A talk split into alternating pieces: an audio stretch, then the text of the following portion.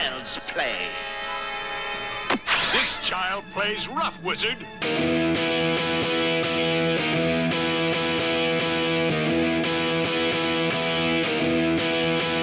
He was slinging puns at a B and B when he had an epiphany.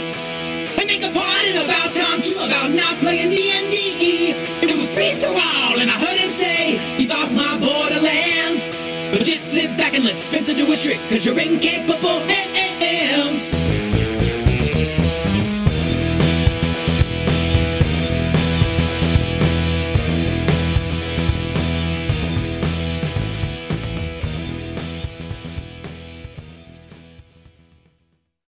Hello and welcome to Keep Off The Borderlands. My name's Spencer, aka Free Thrall, and in this episode I find myself once again talking about the subject of immersion, but relating it to some recent gaming experiences. Also touching on a few things that have cropped up in a few other podcasts. But first, let's have a listen to a few messages. Hey, Spencer, Jason here. Just want to mention that enjoyed your last episode. Reference Barney's call. It's a shame that we're getting a delay on League of Eternal Guardians, but I, I think the final product will be well worth it. Um, I think some of the things he was worried about kind of don't matter because Kickstarter doesn't enforce the rules on ZineQuest. There are a bunch of zines out there that are breaking the rules, cheaters with multiple colors and different things, and yeah, so... There are P D F-only zines out there that, you know, that's not even a zine. That's just a P D F. But anyhow, the final product for League is going to be worthwhile. It's going to be worth the wait. So I'll talk to you later. Thank you, Jason of Nerd's R P G Variety Cast there. And it certainly is going to be worth the wait because there's a few things about the League of Eternal Guardians that I wasn't aware of when I spoke about why Barney might not be entering it into ZineQuest, and some really exciting news there. And if you haven't listened to the episode over on Loco Ludus, I urge you to do so, because it seems that the League of Eternal Guardians is really taking off. Barney has got some really interesting people involved in the production of that thing now. It would appear the legend that is Dirk the Dice of The Grognard Files is writing for it. The eminent Scott Dawood of the Good Friends of Jackson Elias podcast is also on board. Someone who I've had the great pleasure of playing Call of Cthulhu with in Andy Goodman's sessions that he's running based on scenarios published in White Dwarf, which can be heard over on Grizzly Peaks Radio, and Frank Redding, who, if I'm not much mistaken, is the creator of the wonderful Hypertellurians, a, where is it, Sword and Planet? Um, I think the term Starship and Sandals might sum up the setting a bit better, because it's kind of... Um, John Carter, Flash Gordon-esque. Um, it's a wonderful-looking book.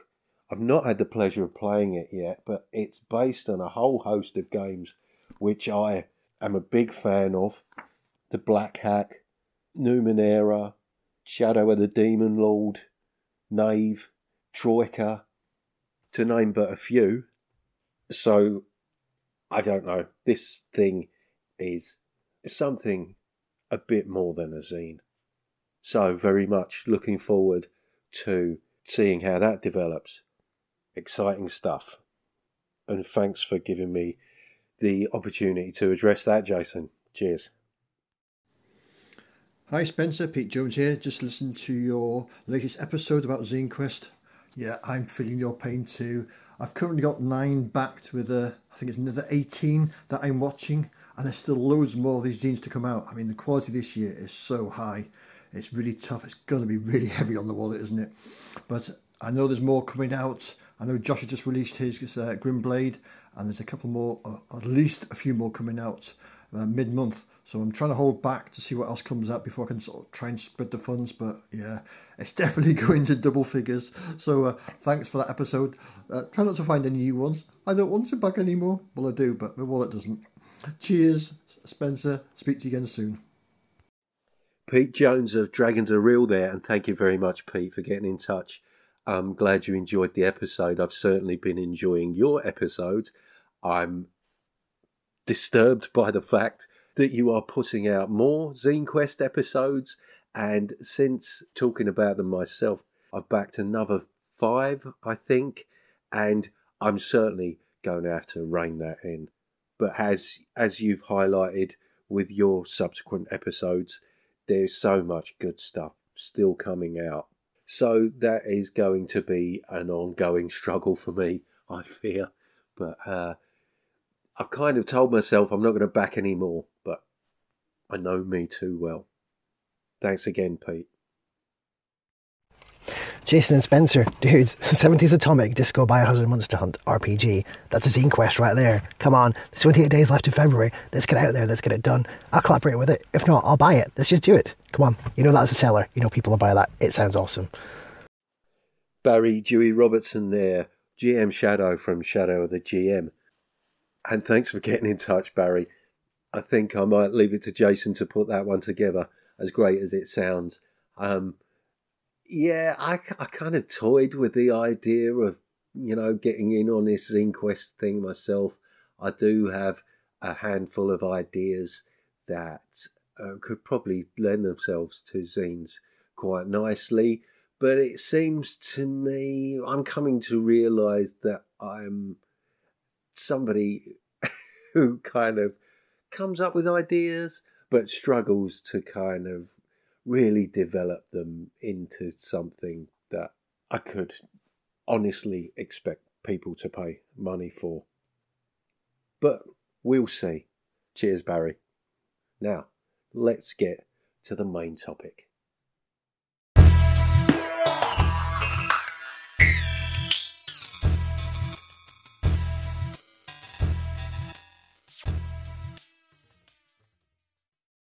I might sound a little bit different today because for the first time I'm recording into a new laptop.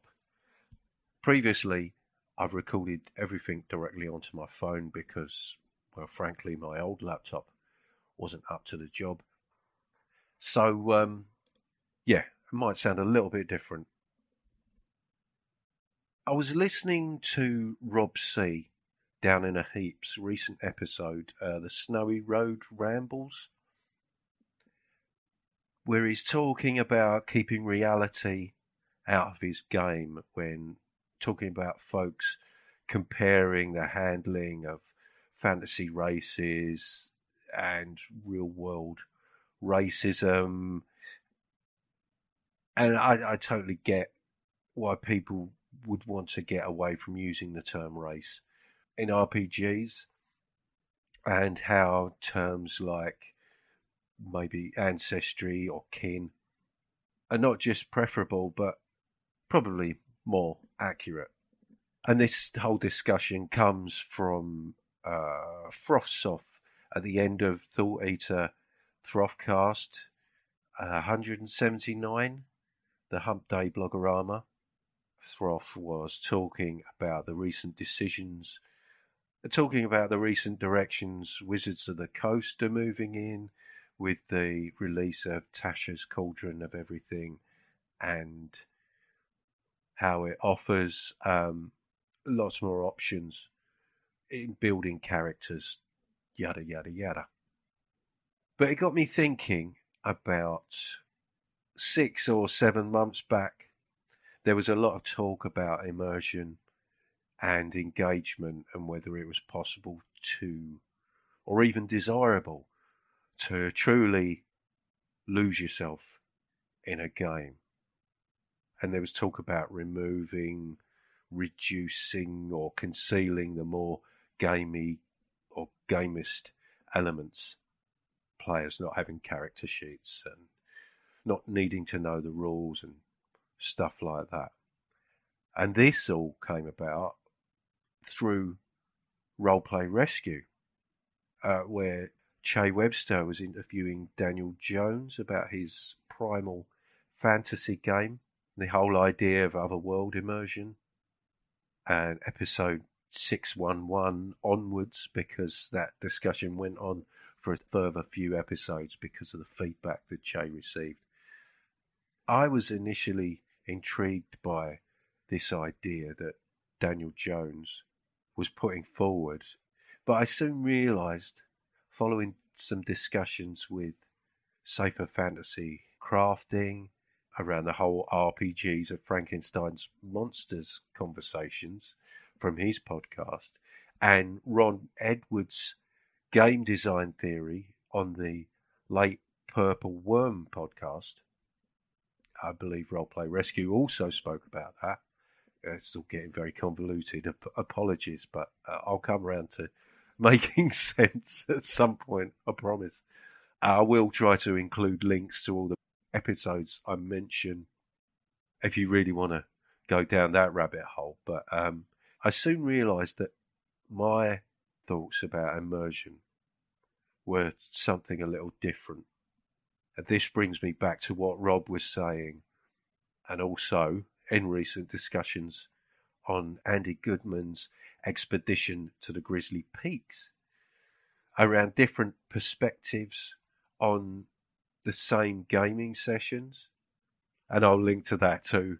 Um, anyway, um, my point was about my perspective on immersion. For me, it being about engagement in play and being lost in that activity, not necessarily about believing the reality of the game, more about leaving reality behind, not forgetting that I'm playing a game as such, but forgetting everything else, being lost in the act of play, immersed in that activity, but while always knowing that I'm playing a game. Because in Andy's episodes, there's been a bit of discussion around conflicts of characters, and not just characters, but the perception was also that there was perhaps conflict between players.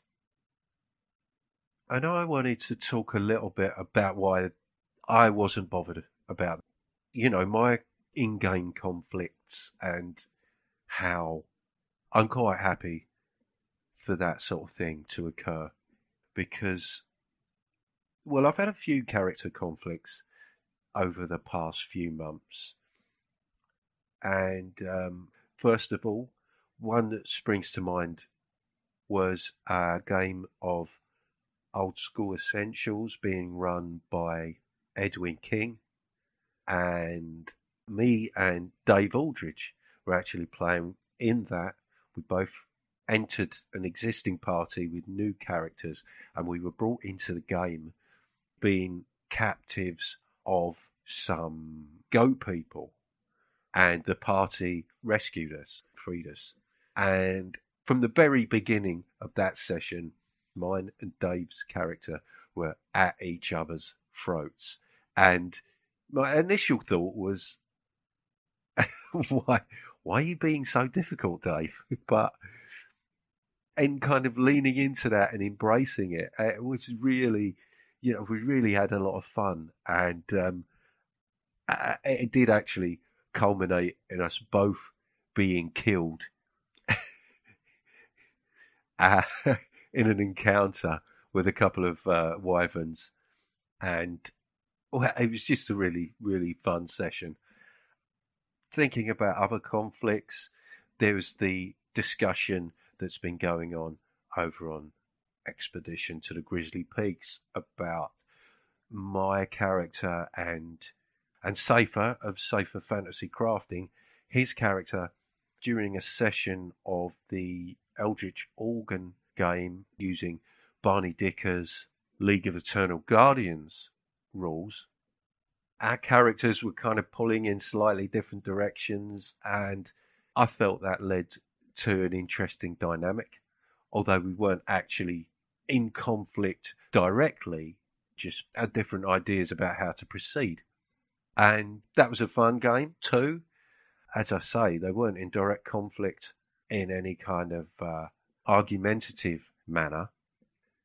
I didn't really perceive a problem in game, but Safer perceived it as perhaps he himself was at odds with the group as a whole, and I, I, I didn't, I didn't feel that. But if he, you know, if he felt that, then that's what he felt. Um, and more recently, there's been an incident in the Call of Cthulhu game that I'm playing in with Barney, Colin Spikepick Green, and Scott Dawood. That's being run by Andy Goodman. My character, Milton, has been in a bit of a tussle with Barney's character where we were wrestling over this amulet. And that kind of became quite heated. And yet, I felt there was no conflict between us as players whatsoever. And to a certain extent, I felt that Milton and Barney's previous character, Hector, were at odds quite a lot of the time. But yeah, that was all good fun and made for some very interesting, entertaining sessions.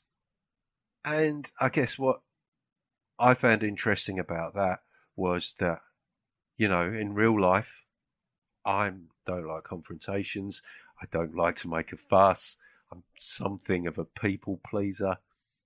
But I, I've really enjoyed throwing myself into conflicts within games.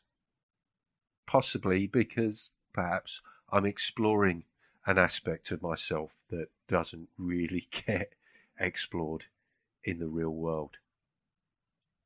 I guess what I'm saying is I don't, you know, I'm quite happy for games to be divorced from reality. But I'm not saying that I don't want to deal with real world issues in games. I'm all for that. You know, I love a difficult situation. I love an ethical dilemma. But that's precisely because I'm playing in a game, inhabiting a fiction. And I'm quite happy to leave the real world behind when I do that. But because I know it's a fiction, doesn't mean that I can't be engrossed in it. Um, a non-gaming example would be maybe, well, watching a horror film. Recently, I watched a film, came out last year, called Host, made during lockdown, about a bunch of students, I guess be the best way to describe them, doing a online conference call seance that doesn't go well for them. And I found, you know, despite it being you're essentially watching a video chat, the effects were very simple but effective. And it really, really did a good job of creating a very unsettling atmosphere while I was watching it. And for the first time in a long time, after watching the film, I kept I was being troubled by images that I saw within the film.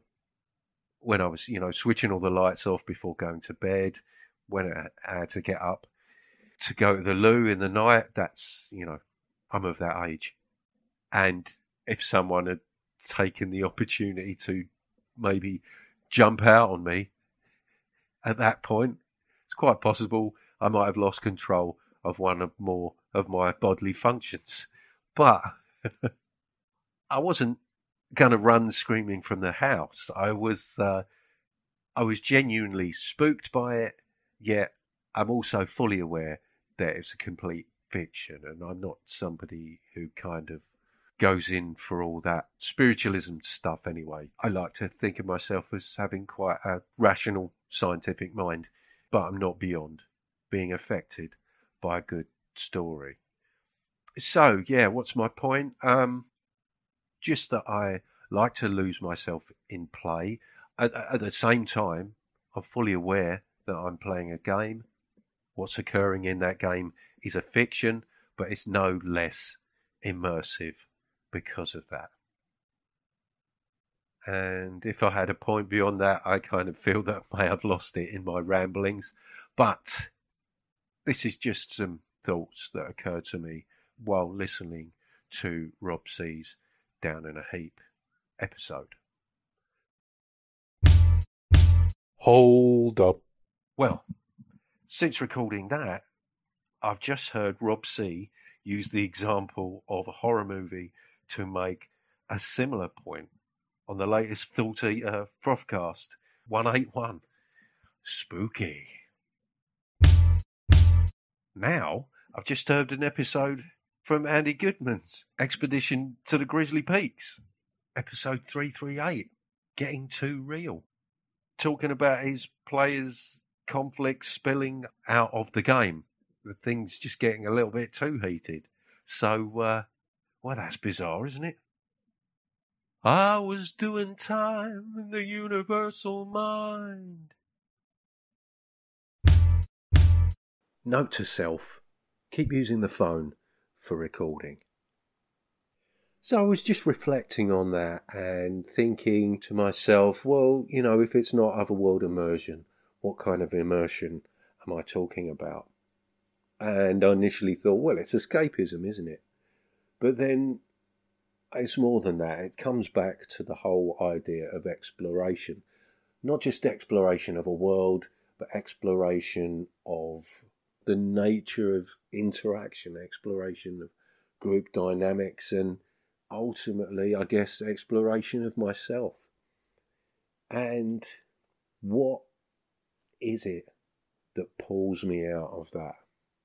You know, what throws me off when I'm playing a game?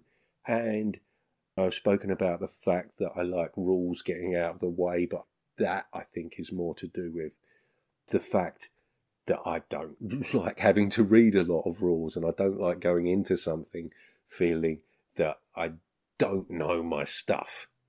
And obviously, it's much easier to do if you've got a rules-light system. You can feel that you know the rules. But another thing I've learned through play is that it's very easy to pick up a game while you're playing it, much easier than when you're trying to read a rule book. So coming back to what would throw me off my game, I guess it's moments, particular rules, or maybe G M decisions that I don't understand, that don't appear to be in context with the reality of the fiction, if that makes any sense. I guess it's more about inconsistencies in the rules rather than the setting, I suppose, um, which kind of brings us back to the whole thief discussion and whether that is a matter of inconsistency, having skills introduced for the thief class, whether that's detrimental to all the other players.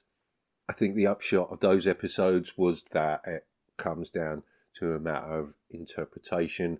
It's either something you can sort of incorporate into the game without too much disruption, or it really does unbalance how the thing works. And I guess ultimately there was no definitive answer there. It all comes down to whether you feel that adds something to the game and it's something you can work with, or it detracts from the game and it's something that you'd be better off without. Wow, I wasn't expecting to come back round to that point. That's rambling for you.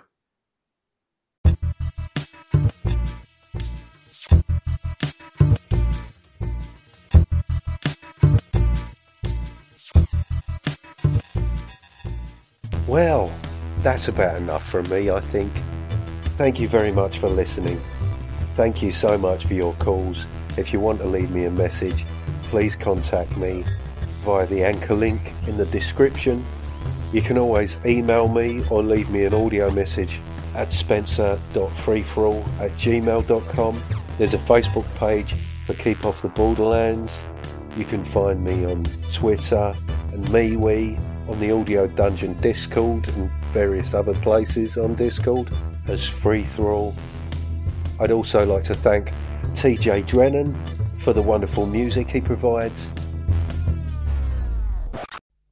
And it just remains for me to say, Take it away, T J.